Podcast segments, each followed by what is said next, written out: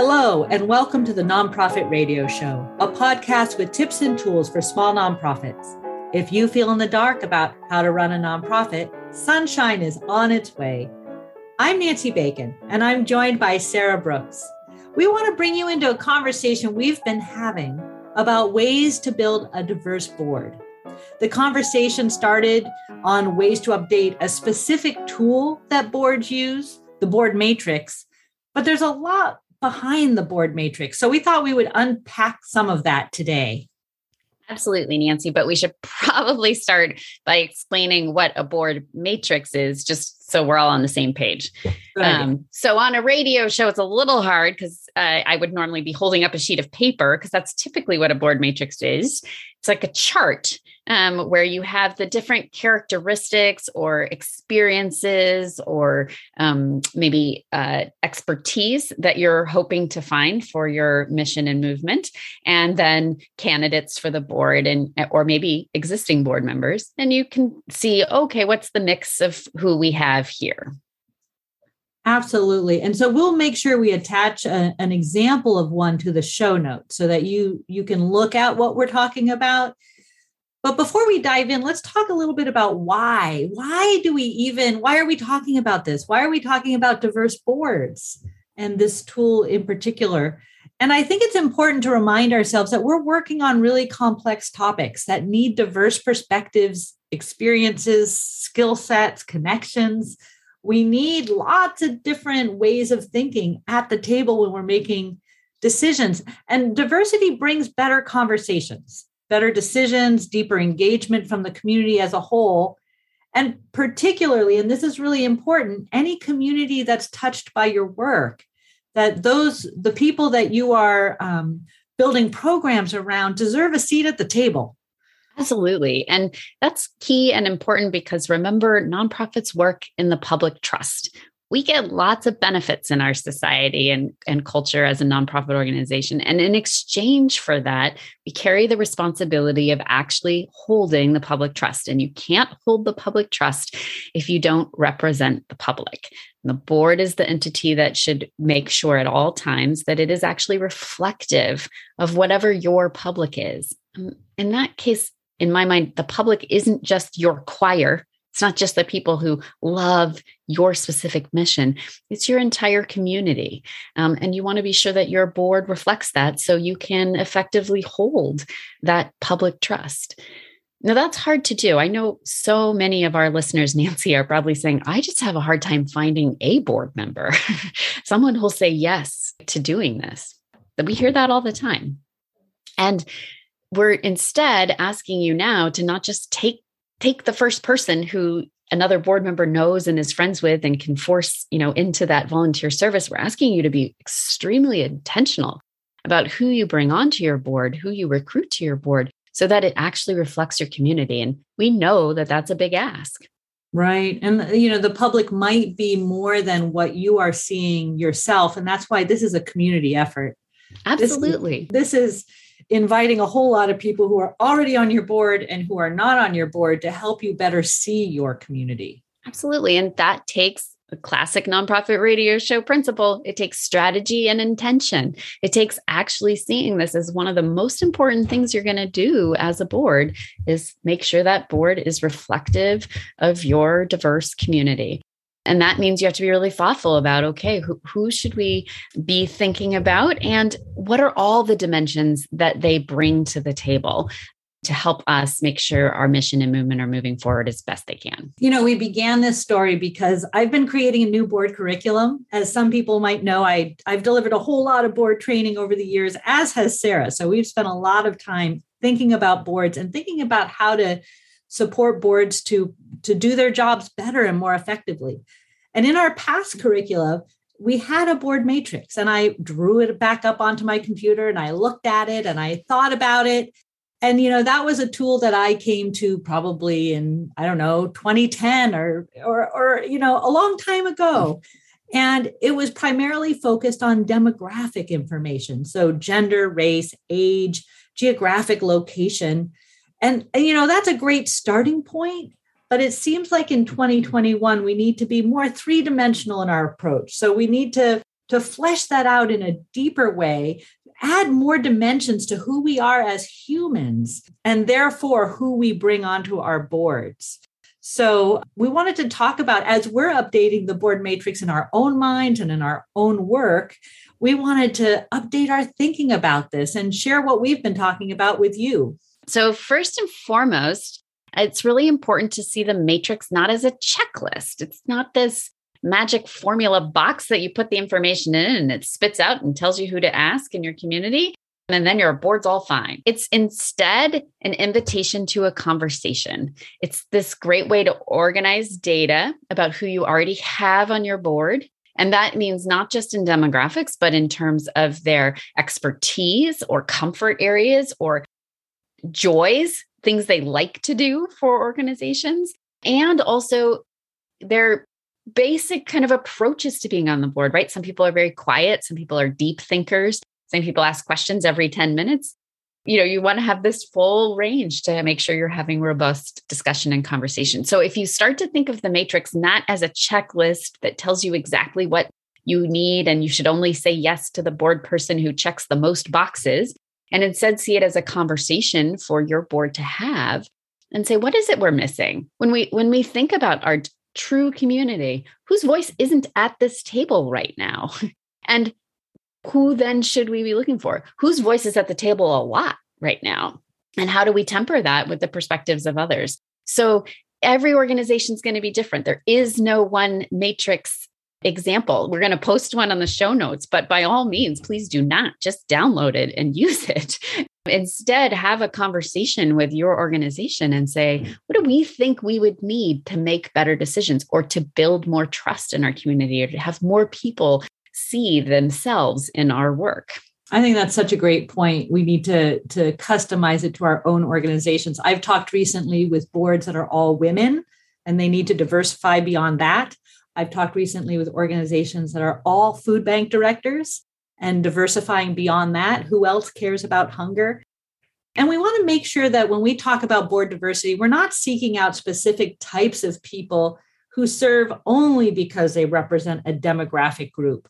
Certainly, in the rise of greater racial awareness and after the murder of George Floyd, many of us are thinking deeply about adding diversity, and we absolutely need to. But we are not talking about tokenizing or making this a checklist that you work through. That we want diverse people who also share our passion for the mission, who also have skills and experiences that add to that multidimensional work that we're doing. We are all, as humans, multidimensional, and we want to make sure we we capture that. We want to pay attention to how our own humility in how we make assumptions about people and and work on those assumptions to invite deeper relationships. Absolutely. And that's where again a matrix looks like a chart but you have to treat it as a conversation. Absolutely. So let's let's share some specific examples of of things that we're thinking about updating and adding and we invite you to join the conversation. So write to us if there's something specific that you want to add as well so the things that I would update are gender, for example, that we in the old days had male and female. And increasingly, we need to make sure we have non binary, other, doesn't matter, diversify that a little bit more. We want to make sure we're updating skill that we've often had accounting or law. You know, we always want that accountant on our board.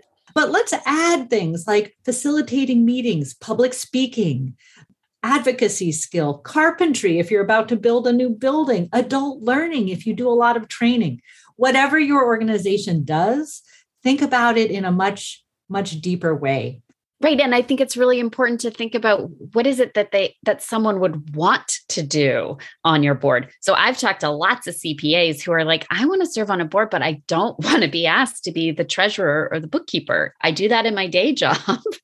I'd like to I, I'd like to learn about fundraising or I'd like to learn about something else. So keep in mind too, there's what back to your point about the assumptions we're making about people.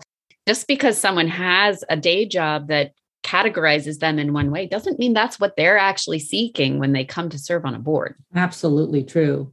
Some elements to add, you know, knowledge and access. I think about adding lived experience, adding nonprofit knowledge, you know, folks who know how, how to run a board, for example.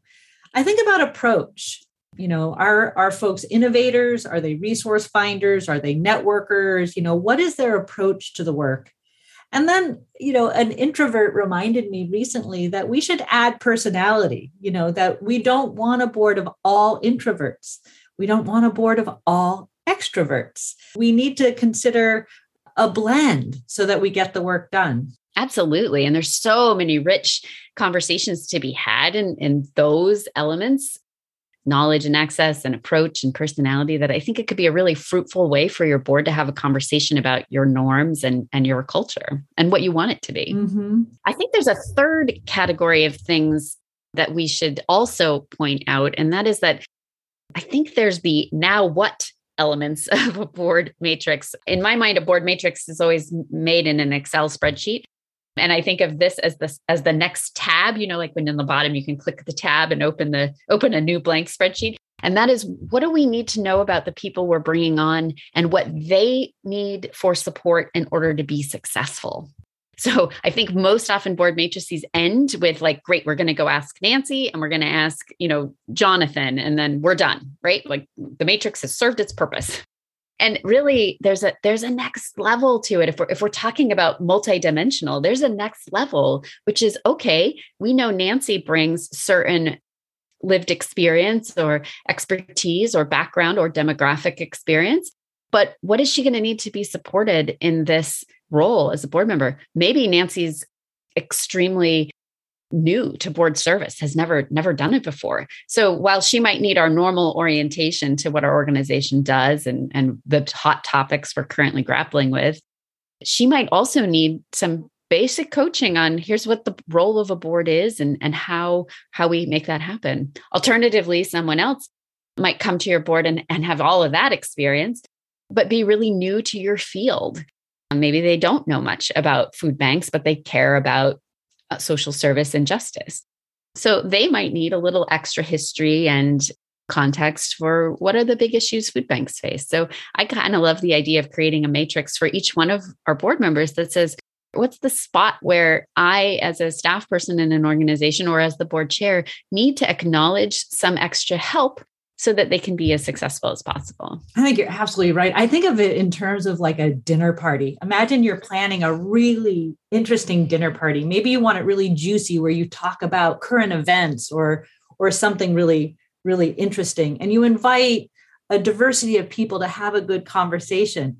That event doesn't end when they come in the front door right? That the event continues all through the evening as you're making sure you lift up the voices that maybe aren't comfortable speaking up in front of the, your dinner party guests. And maybe it means you know making sure that different people have different things over the course of the evening right? The party doesn't end when they walk in the front door. Perfect. All right nancy what's our word of the week? Yeah our word of the week. You know i i have to say i've been thinking a lot about this word multidimensional. I think of you know uh, the way glass reflects light when it is cut on many sides it's impossible to categorize people. People identify themselves with any range of descriptors. So we invite, for example, as I think about myself, and we invite our listeners to think, what are the descriptors that you would use to describe yourself? It's not just one. When you create a board, you invite diverse individuals together, and through their multidimensional interests, experiences, talents, together, you're stewarding forward your mission. Mm, so great. And this will sound weird, but multidimensional to me, immediately I think about those maps that sometimes exist when you go into like a visitor center at a national park. I love going to my national parks. And so when you walk into some of those visitor centers, they'll have those three dimensional maps of the park. Mm-hmm. You know, you can mm-hmm. actually see where the peaks are or the, you can feel the lakes.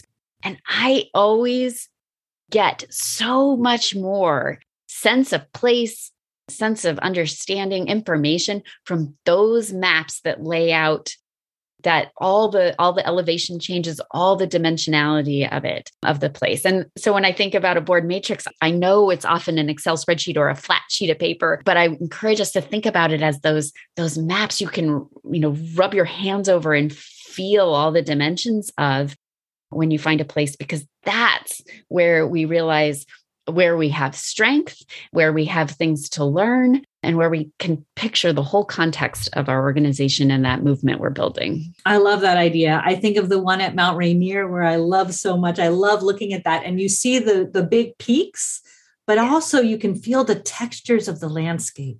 So you've got both and you're holding that both at the same time. I can totally I see the connection. So, I think it's important to again to acknowledge that point we made at the beginning. I know for many small nonprofits, especially in smaller rural communities, it can feel really hard to find a board member.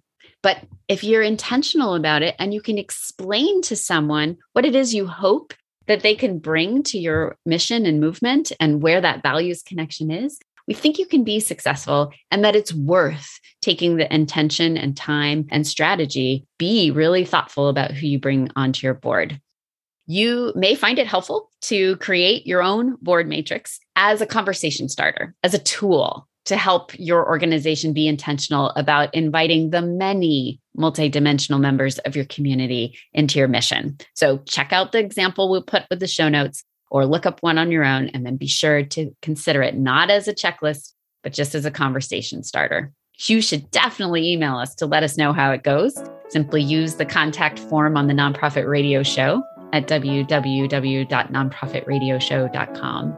And know that we would love to hear from you and know what elements you're adding to yours. You've got this. Thank you for listening to the Nonprofit Radio Show. If you like what you heard on today's episode, please consider sharing the podcast and rating us on your favorite podcast site. Your support is the best way for us to reach more people.